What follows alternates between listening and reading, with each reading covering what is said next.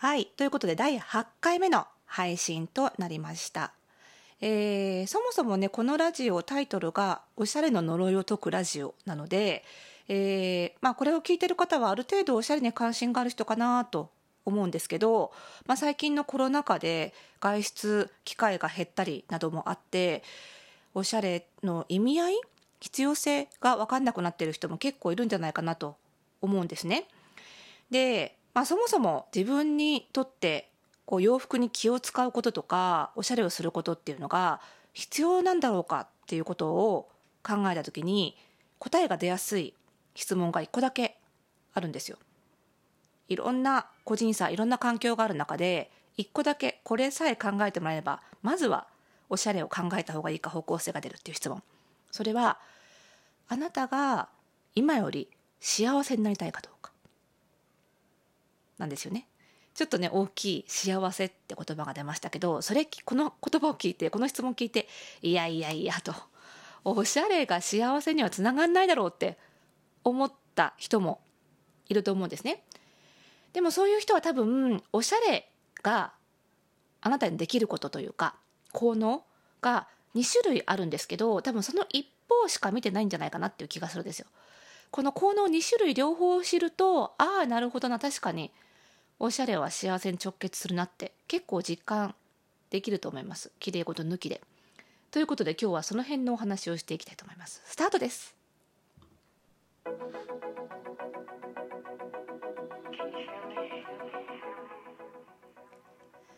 はい。ということで始まりました。おしゃれの呪いを解くラジオ。えーこの番組ではあなたに巻きつくファッションへの思い込みイコールおしゃれの呪いをバッサバッサと解いていきます、えー服装心理学をベースにおしゃれをもっと楽しみ自分を変えるコツをお届けしています。お相手はパーソナルスタイリストで日本服装心理学協会代表理事の久野理沙でございます。今日もよろしくお願いします。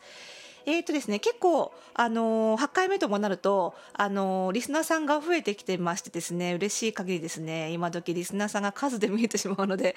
まあ、これも良し悪しかなと思うんですけど、あの、順調にいろんな方に聞いていただけているようで、非常に嬉しいなと思っております。えーとね、あのー番組のね、概要欄に、あの質問とか、まあ、感想とか何でも、あの、匿名で私に投げることができるマシュマロっていうね、ウェブサービスのリンク、貼ってますので、あの、ぜひぜひ送ってください。またそろそろね、あの、お便り回答、回答会もあのやろうかなと思ってますのでどんどん送ってください。あとですねこの番組ですね、えー、とラジオトークというアプリで収録してるんですけども、えー、とポッドキャストでもあの同時に配信してまして、えー、とアップルポッドキャストでも Spotify でも、えー聞くことができます。それぞれのプラットフォームで購読を押していただくかもしくはラジオトークでお聞きの方はぜひ、えークリップをして更新情報を漏れなく受け取っていただければと思っております。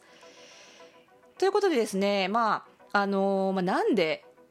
幸せおしゃれが幸せにつながるかと、まあ、これおしゃれが好きな人はまあ当然実感できてることだと思うんですけどあのそもそもこう幸せ日常の中での幸せってどう達成するかって話なんですけど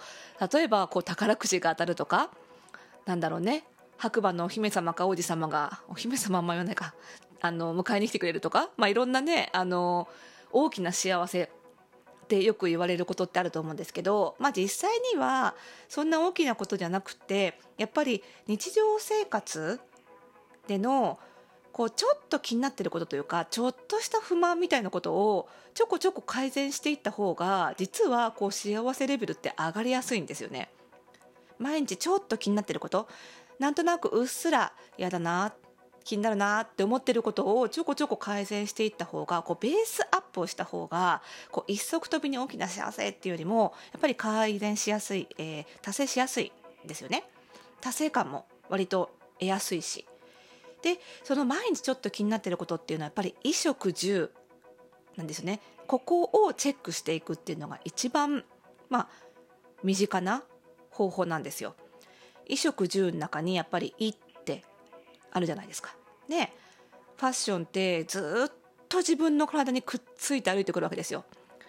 今日朝あーちょっとこの服気に入らないけどいいかって着てきたものは一日まとわりつきます。それってね地味に自分のこうエネルギーを削るんですよね。やだなみたいな気持ちが地味にこう自分の毎日をちょっと曇らせるこの曇りを取っていくっていうのがやっぱり一番ね現実的でやりやすい幸せへの近道かなっていうふうに思ってるんですよね。で私自身は、まあ、昔から洋服も好きですしパレルメーカーにもずっと勤めてたぐらいなので、まあ、洋服に対するこう改善のモチベーションとかより良くしていきたいというモチベーションは強いんですけど実はですねもともと住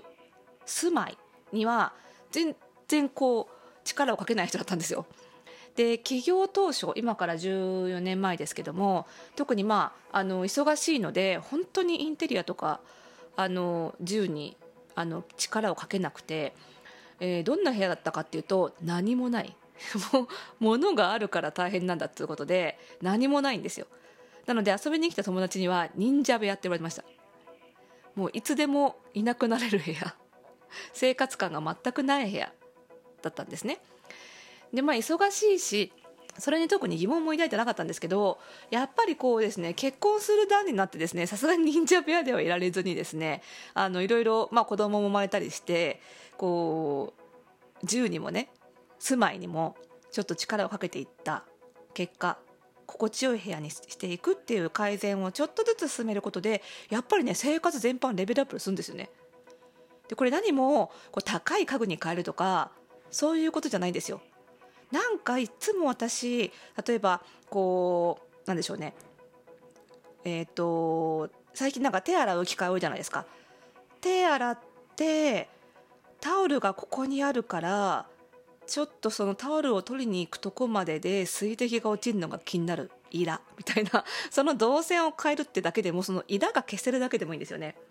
だからなんか幸せってこう幸せ大きい幸せをつかむんじゃなくてちょっとしたイラ。っていうような不満を消していくこと？っていうのがいいんじゃないかなと思っていて。なので洋服に関してもそうなんですよ。とにかくいいもの高いものを買えとかそういう話じゃなくってちょっと普段洋服に関して気に入らないところを変えていくだけで全然いいと思うんですね。例えば部屋着だからいいやと思っていつも着てたものがちょっと色あせてる。でふっと鏡に映った時になんか汗たものまだ着てるなって毎回思い続けているよりも別に高くなくてもいいから着ててあこれ可愛いなって思えるものに変えるとかね。なんかこれ丈が気に入らないなでもちょっと時間ないから裾上げ行く暇もないしって思ってたパンツをバシッといい丈に一回頑張って裾上げのお店に持ってってやるだけでそれ以降それ履くたびに気持ちいい。ああ今日も決まってるなってなるとかね。